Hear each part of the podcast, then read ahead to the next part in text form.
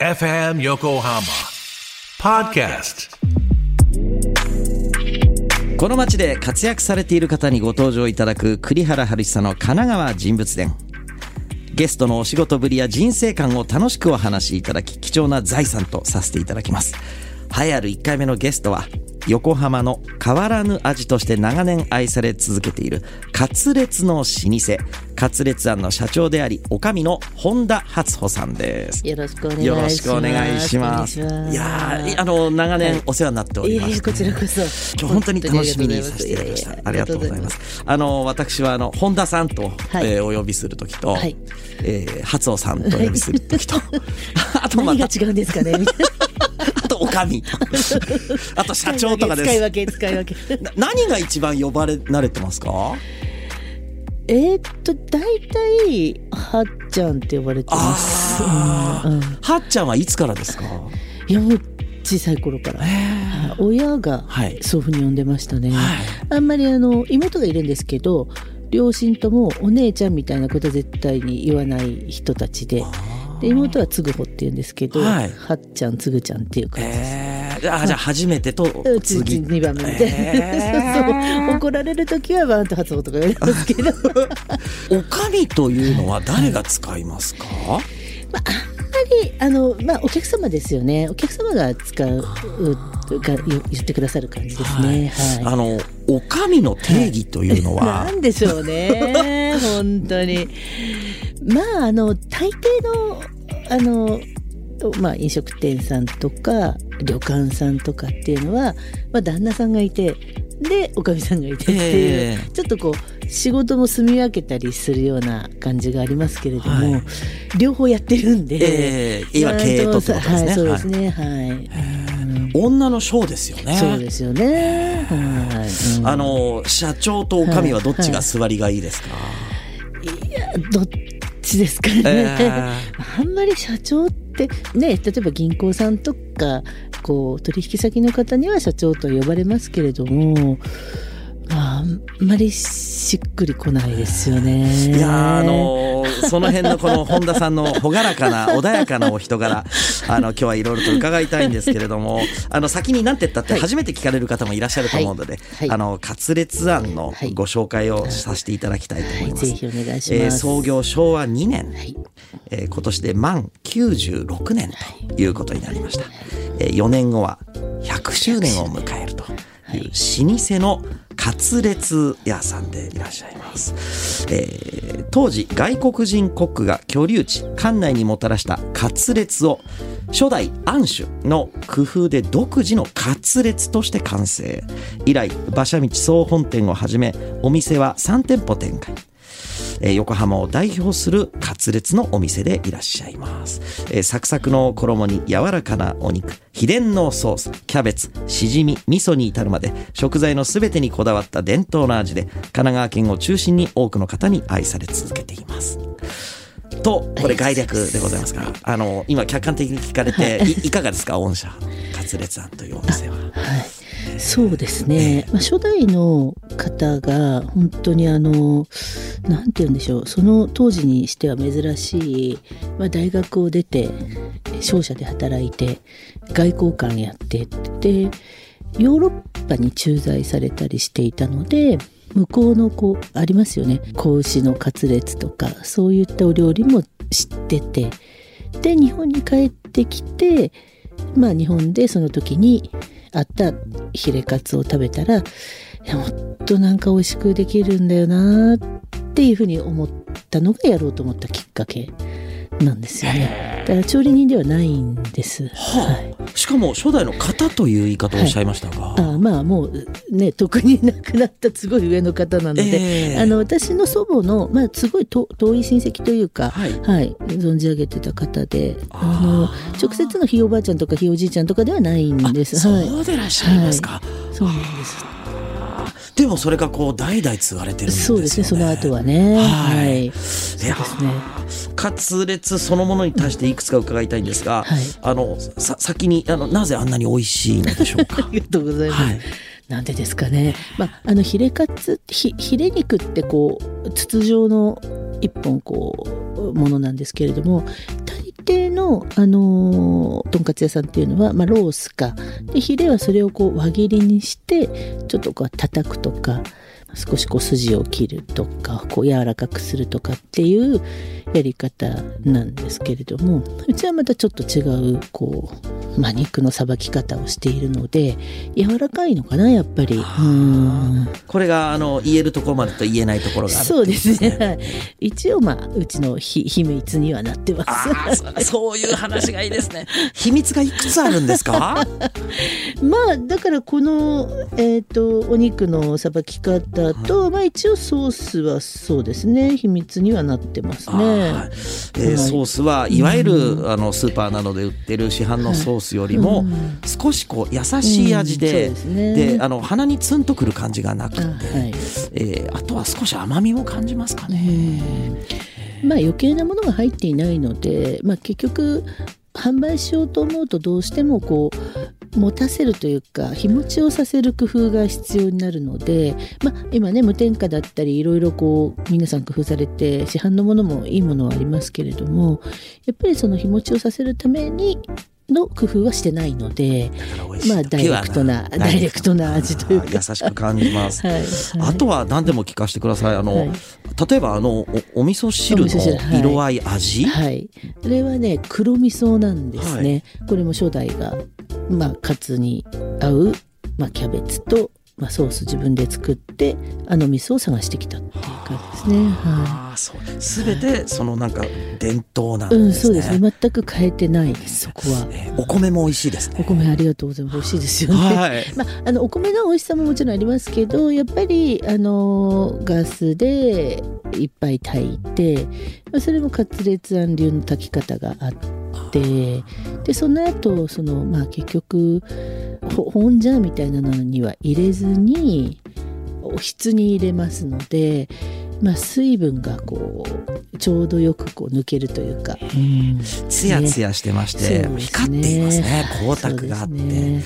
えーそしてあのお米の何とも言えない旨味がこのお口と鼻にファッとありがとうござ広がって。います。ありがとうございます。次の質問は、はい。あのご飯とキャベツはおかわりしていいですよと、はい。何度も言ってくださいますが、はい。あのサービスはどこから来てるんですか、えっと、もともとご飯はおかわり自由だったんですね。で、キャベツの方は、確か、あの、私が小さい頃は、多分、キャベツおかわり一皿いくらとかっておお金をいただいてたみたいなんですけれども、あの、優しい職人さんが多くて、はい、えーおかわりしそうな人にはややたら大盛りキャベツをあのおかわりしなくてもいいように 常連さんにサービスしたりとかええ。しててで、まあ、結局残っちゃったりとかそういうことがあったのでうちの私の母が「いやもうこれはおかわりもう自由にしちゃおうと」うん、だだからその代わりちゃんと適量を出しましょうということになったら、まあ、結局あんまりキャベツの使用量は変わってないあということだったので。いうことなんですか。はい。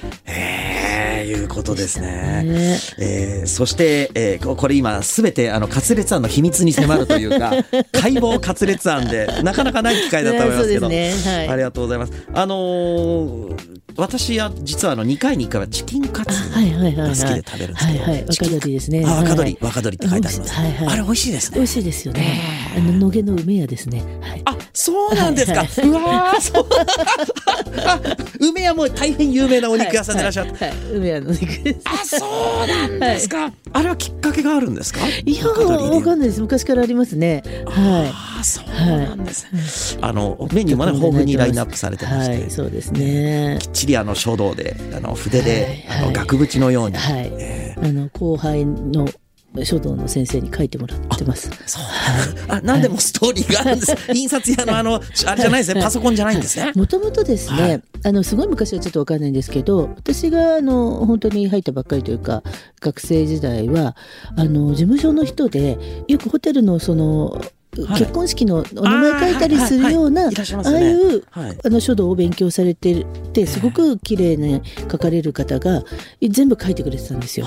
でその方が定年されて、はい。どうしようかなと思ってたらふと後輩にあの川崎の引き出物屋さんっていうんですかね、あのえっと結納のお品を揃えたり、でそしたらもう本当に物心ついた時から書道やってますみたいな後輩がいるのをはい思い出しまして、ええちょっと書いてって頼んだんですよね。い。ええ。いやーなんかあのいいお話でこう身近なお話が多くて。そうそうそうですね。はい。せめてこのね初尾さんの、はい、あのお参りです。ますとっていうすごくなんだか温かい気持ちになりますね。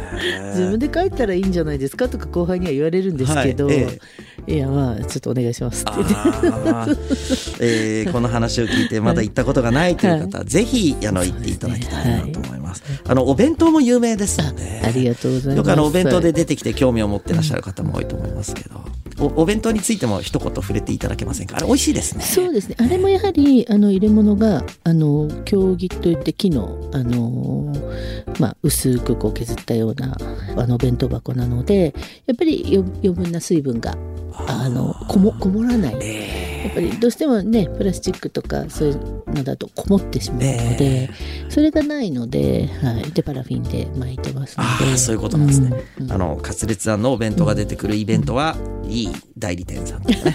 ああの あの私たちあのこういう家業イベントやってやってますけどそうお弁当って大事大事大事大事です。そうですなん出す方はねその方がご存知ですよね。いいお弁当出しとけよ。そうそうそうそうね喋り手頑張るぞっつって。その上ランクがカツレツあり庵のがとうございます。ありがとうございます。カツレツ庵あのお弁当屋さんっていうのは、はい。あの事業形態としてはどういうふうになってるんですか？あのえっ、と直営でやってらっしゃるんですか？お惣菜の方ですか、はいそうです。あちらの方はあのもともと別会社で、えっと、一つ独立した会社を持ってたんですけれども今あの、まあ、企業譲渡としまして、まあ、株主ではあるんですけれども、えっと、他の、まあ、お肉屋さんとか、えー食肉の加工をされているところに一応お願いをして、はい、えー引き受けていただきました。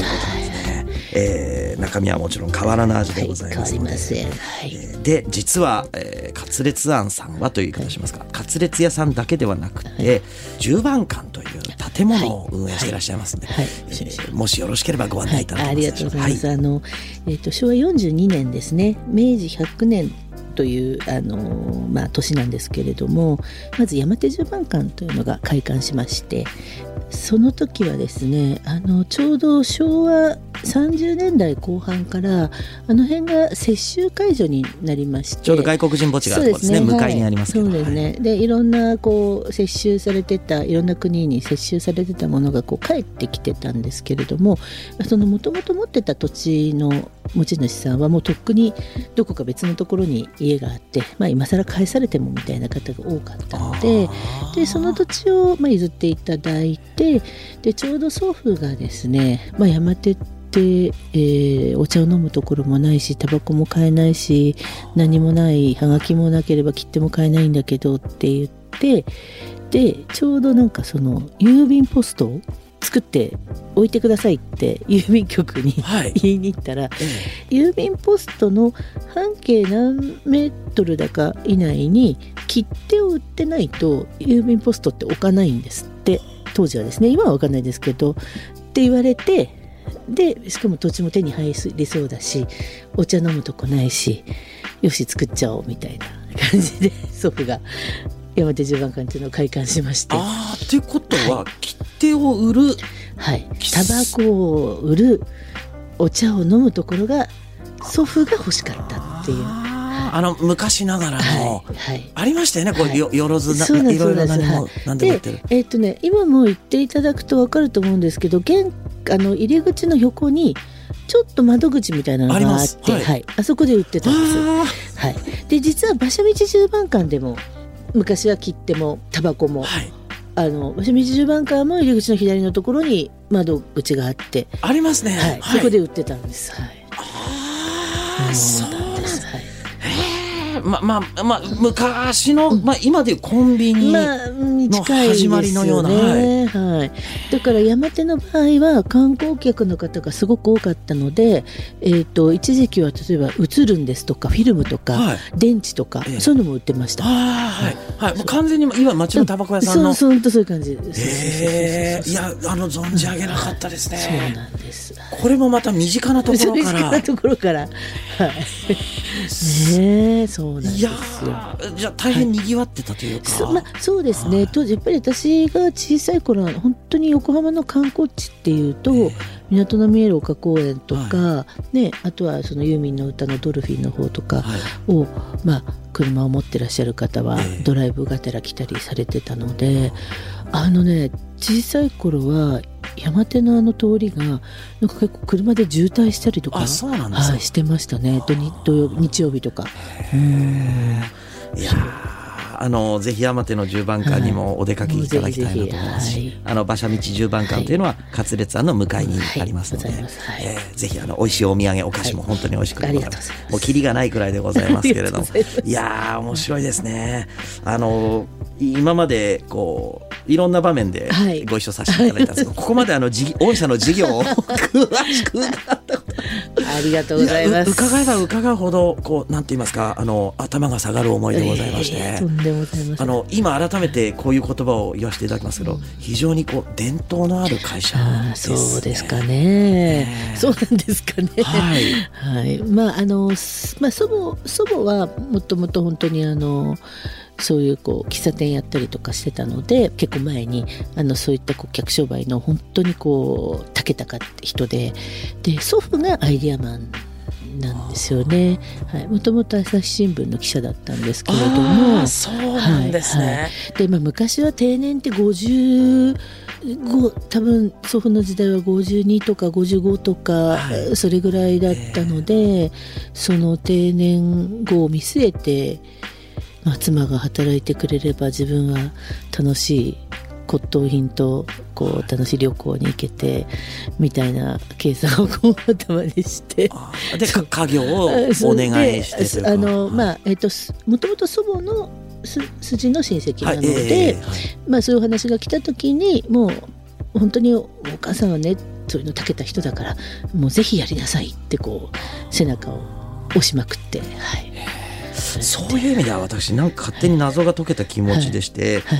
おお上の家系、い。やでもね、はい。えっ、とね父は父父ですね。はい。えー祖母初夫さんのはい。が祖母が初めて父で、まあもちろん結婚した母がいますけど、はい。私なんで、え母はお嫁に来た人なんですけど、はい。なんか女子に戻るみたいな感じーですよね。でもでもそのなんかルーツがおば,、うんおばあちゃまというかそうですね。はいはい。なのでそのお,、はい。お上のその、あの本田さんのこの今のは雰囲気というか、は切り盛りしてらっしゃる感じが、あのえーお父様はさることながらおばあちゃま。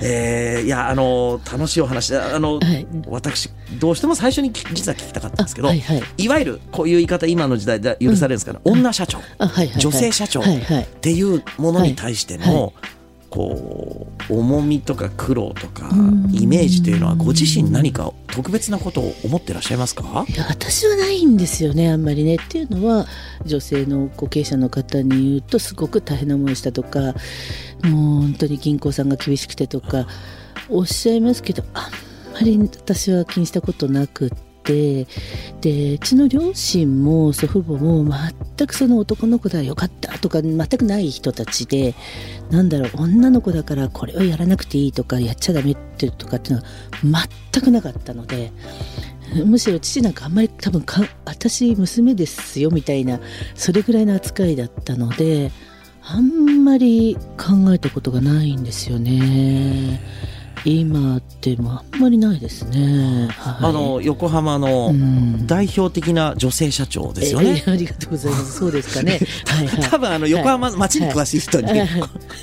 じ地元の人に、あの横浜の有名な女社長って言ったらねちょっと 3人ぐらいね名前が上がってね。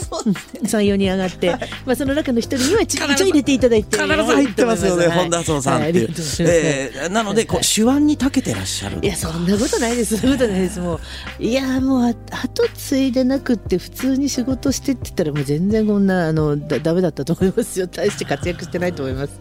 はい、でこのあたまたま後を継げと言われた瞬間があるっていや告げって言われたっていうかあの母があの私が40の時に亡くなってるんですけど62歳で亡くなってるんですけど、まあ、その2年ぐらい前に、まあ、本当に末期がん1年半かぐらい前に末期がんがにだってことが分かって。妹は結婚してイギリスにいるんですよ、はい。だから後を継ぐも何ももう消去法で私しかいない。でで父一人っ子なので、はい。他に親戚もいないので。いわゆる男の後継ぎっていうのはあ全くいない、はい。はい。父の方もけあの兄弟もいないしいとこも何でも全然いないので、はい、なので本当に消去法で私ですね。えーいいえあのそこはご謙遜だと思いますけれども、そしたらあのそのこの次の回でですね、はいその事業継承といいますか、はい、えー、おかみ本田敦夫さんのさらなるお話を伺いたいと思います。よろしくお願いします。ありがとうございますありがとう。ございました。